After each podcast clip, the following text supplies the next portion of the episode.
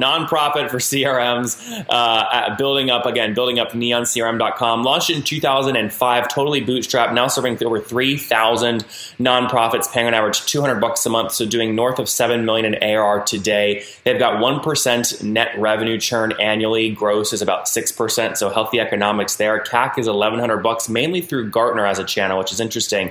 Uh, payback period there, obviously, under six months as their team of 100 people based between Chicago and China work to give more power back to these nonprofits via their CRM product. This is the Top Entrepreneurs Podcast, where founders share how they started their companies and got filthy rich or crash and burn.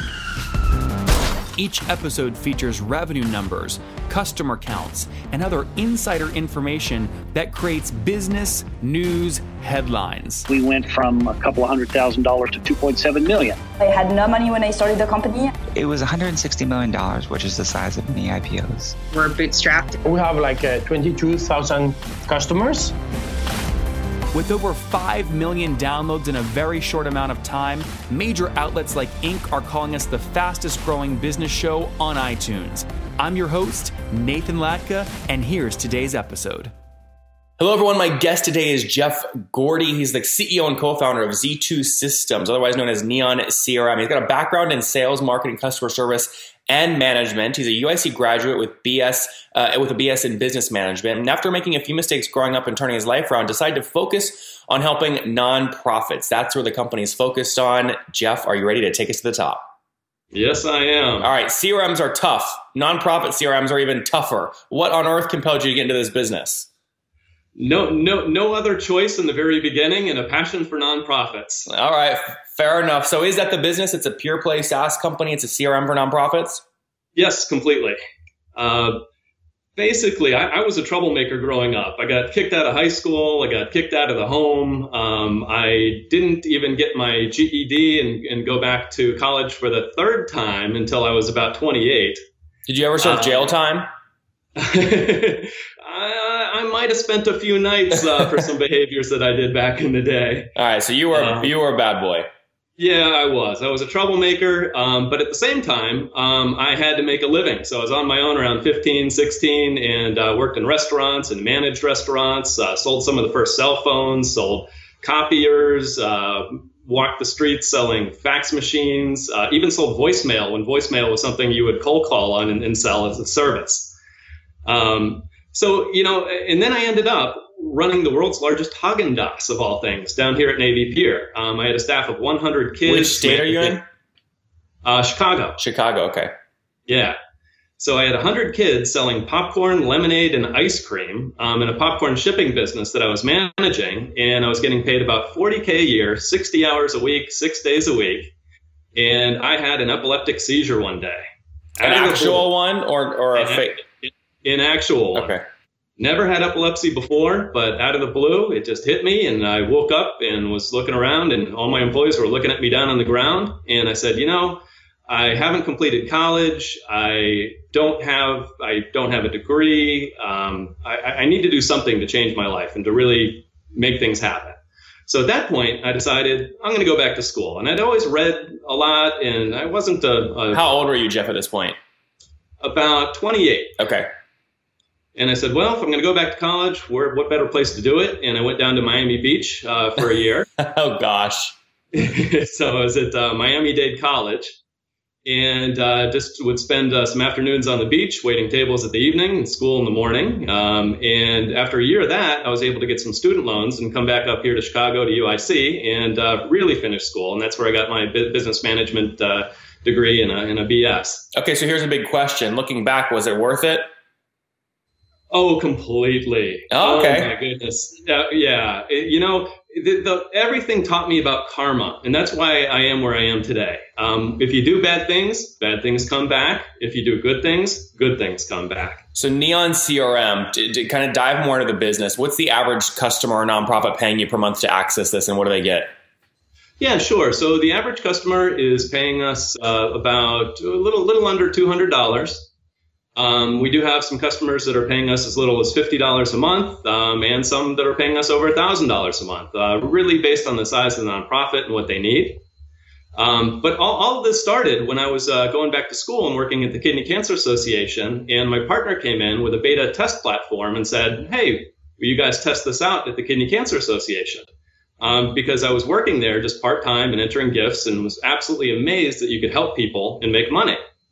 But I had a background in using sales software and marketing software, and I was falling in love with nonprofits. So, and my partner was a developer. So what we did is we just kept adding more and more and more features. Um, we started off with no capital, absolutely nothing. I think we paid ourselves 5K the first year, 15 the second. You're talking about Neon. This was the first year of Neon, right? Correct. What year was that? Uh, 2005. Okay, 2005. Good. So you you now are you still bootstrapped today, or have you raised capital? Uh, still bootstrapped today. I love that. Very good. So so bootstrapped, and what have you scaled to in terms of total nonprofits paying you? Uh, we are well. We should. Last year we closed up around six million. Okay. Uh, this year we should close up around eight million. So what does that Uh, mean in terms of customers, though? About three thousand nonprofits. Oh wow. Okay. I mean that's very healthy. And, and by the way, this is impressive because people that have tried to sell to nonprofits before who are listening, you appreciate how difficult it is to sell to a nonprofit. I mean, this is not an easy thing. So, I mean, Yeah. what are you finding your sales cycles like? How are you closing these deals? Well, in, in the very beginning, I thought that this company would never last because I was uh, trying to sell, um, working out of my apartment. I actually made the first sale in my car, and I was cold calling all these businesses and sending all these emails, and nothing was happening. I was doing two, three demonstrations a day on the calls for four, five, six hours. And um, one of the problems was just it's it's a different sales cycle, and it's just a different way of uh, selling something. So nonprofits, generally in the for-profit world, when you're selling something, they go directly. Usually, the person that has the credit card is reaching out to you. Uh, they can go ahead and make that decision. Not too much of a, a, process of coming up with that decision. If they like it, they buy it. In the nonprofit world, generally, you've got one person that's going out and doing some investigation. Then you've got uh, the executive director that they have to share that with, and ideally pull them in. Then, if, even if that executive director loves it, then they have to sell it to the board. Then they might be under a one, two, three, four year contract uh, due to some of our competitors like Blackbaud that have really held uh, people in for long term contracts and really kind of got their, their, their nails in them. Um, and uh, then the board has to get that even through their budget and just ensure that they've got money and it's approved for the following year. Well, generally, it's a lot longer. And in the beginning, I just kept knocking on doors and nothing was happening. But then it, they all ended up coming in later. It was just a much longer sales cycle. So, like a- what I was after their longer term contracts ended, they'd all come to you because you were more flexible and maybe cheaper. Yeah, yeah, definitely. Um, we we were we basically came into the market being able to offer more than our competitors were able to offer, but at a lower price because we were bootstrapped and didn't have any capital, didn't have any debt to pay. Um, Yep. So really just- 3,000 3,000 customers today, again at about at about 200 bucks a pop per month. That's about you know 600 grand a month or 7.2 million in ARR. Give me a sense of growth. Where were you a year ago in terms of monthly recurring revenue? Boy, about a year ago, um, I would say we were probably, you know, hon- honestly, I don't know off the top of my head, but uh, pr- pr- probably about one, one, one to 1.5 down from where we're at now. Okay, got it. So so maybe call it somewhere in like 500 ish for 450 something like that. Yeah, yeah.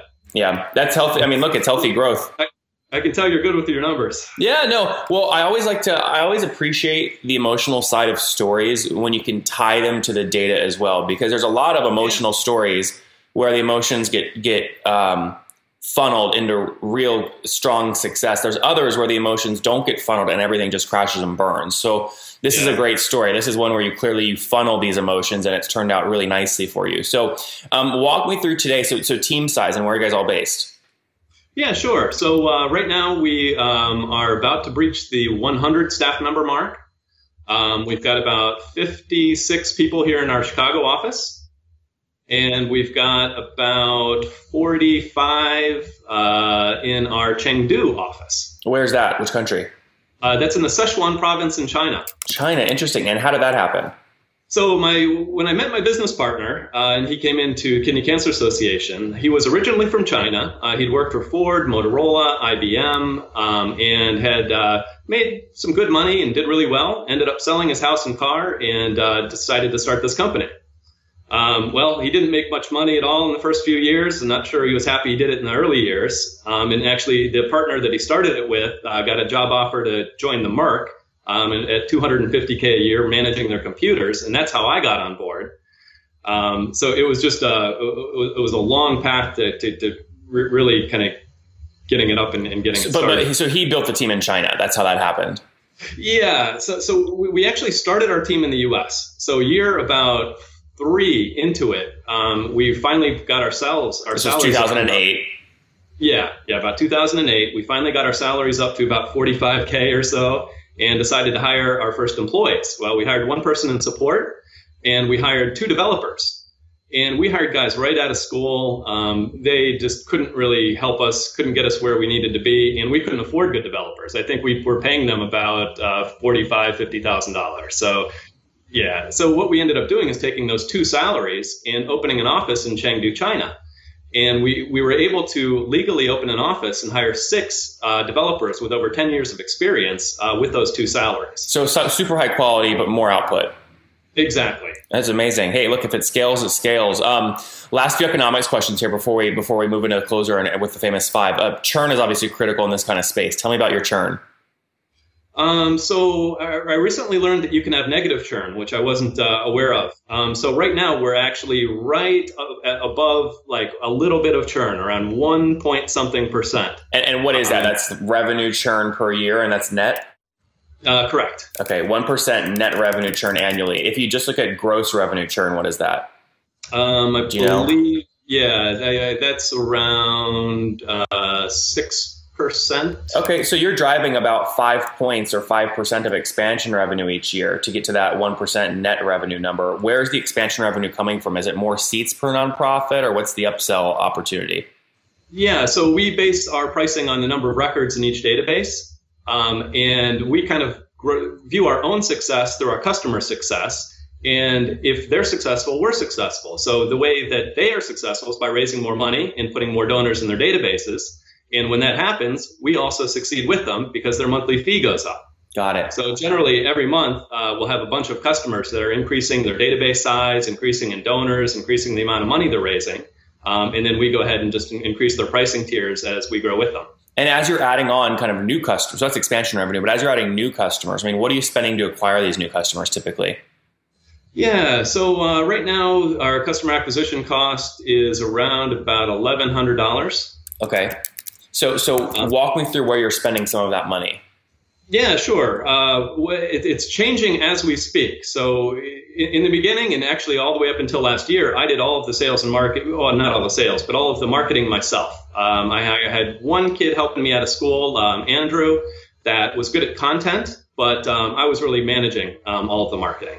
Um, I just hired a CMO this year that I actually offered a salary that was higher than myself uh, to bring him on board, as an entrepreneur would do, who knows uh, his, his money. And um, Mark now is really adjusting our strategy. We're bringing in an external marketing agency. Um, we're starting to really pay attention to all the channels and all the numbers and what has the best uh, acquisition costs and everything. But uh, historically, we've used Gartner products a lot in advertising and promoting the uh, product, Okay. um, and but have uh, not made good use of Google, unfortunately. And Yeah. that's one of the things that we're really excited about uh, kind of getting into, and also all the new social media advertising and all the different ways that we can now reach nonprofits. So, Yeah, there's so- also something to be said for being hyper focused on one channel and just owning that channel. It sounds like you're doing great with Gartner, and at 1,100 bucks of CAC and 200 bucks a month in ARPU, I mean, your payback is six months, which is perfectly healthy. Right, and, and actually, the fun part to add on to that is uh, the lifetime value um, is over 13 years for some of our uh, higher for, for, our, our larger customers. Um, And, and what is higher- that? What's that in a dollar figure? Would you say? Ooh, you know, honestly, I, I, I couldn't pull that out of my head at the moment. Do, but do you actually just take 13 years times 200 bucks a month, and, and, and that's the number you use? Yeah, yeah, pretty pretty much. Okay, so I mean, yeah, if you're if you're doing 200 bucks a month, that's 2,400 bucks a year times the 13 years. I mean, that's what like 30 grand, north of 30 grand in LTV per customer. Yeah. Yeah, and and it, and it does change per tier. So there is a higher churn rate with the smaller nonprofits on Of the course. smaller end. Um, but then the, the larger they are, the lower the churn rate is, uh, which is fun. No, Jeff, this is a great story. Let's uh, let's wrap up here with the famous five. First question here: What's your favorite business book? Um, boy, it, it, it's it's it's actually a, a, quote from an old movie. But uh, if you build it, they will come. Is that a book as well? Uh, it's an old um, uh, movie called The Field of Dreams. Okay, got it. But what's what's like your favorite business book? A recent book you read? Um, boy, everybody lies. Everybody lies. That's good. Number no, is that a lie? No, I'm just kidding. Uh, number two, is there is there a CEO you're following or studying right now? Uh, boy, um, Warren Buffett is just the, the person I always pay attention to and have since I was a little kid. Um, I just admire him to all end. Number three, what's your favorite online tool for growing your business besides your own? HubSpot. Number four, how many hours of sleep do you get every night? Uh, actually, that's increased lately, which is fun. Um, it went from six to now about seven and a half. That's pretty good. And what's your situation? Married, single? Do you have kids? Uh, married. Any kiddos or no? Uh, no, no, no, no kiddos. Not yet thinking about it. good. And how old are you? Uh, 46 as 40. of last week. Yo, congratulations. Last question, Jeff. What do you wish your 20 year old self knew? What, what did my 20 year old self do? What do you wish that he knew? Oh, boy. Um, whew, I wish he knew all about karma and just the fact that if you did good things, good things would come back to you. Um, at that point, I was just so selfish and so self driven and didn't realize the impact of uh, just all your actions on other people and how that returns to you. Well, guys, I don't know if he really was a bad boy when he was young, but if he was, he's certainly making up for it now. Nonprofit for CRMs, uh, building up again, building up neoncrm.com. Launched in 2005, totally bootstrapped, now serving over 3,000 nonprofits, paying on average 200 bucks a month, so doing north of 7 million in ARR today. They've got 1% net revenue churn annually. Gross is about 6%, so healthy economics there. CAC is 1,100 bucks, mainly through Gartner as a channel, which is interesting. Uh, payback period there there, obviously, under six months, as their team of 100 people based between Chicago and China work to give more power back to these nonprofits via their CRM product. Jeff, thank you so much for taking us to the top. All right. Thank you very much. Thanks for having me, Nathan.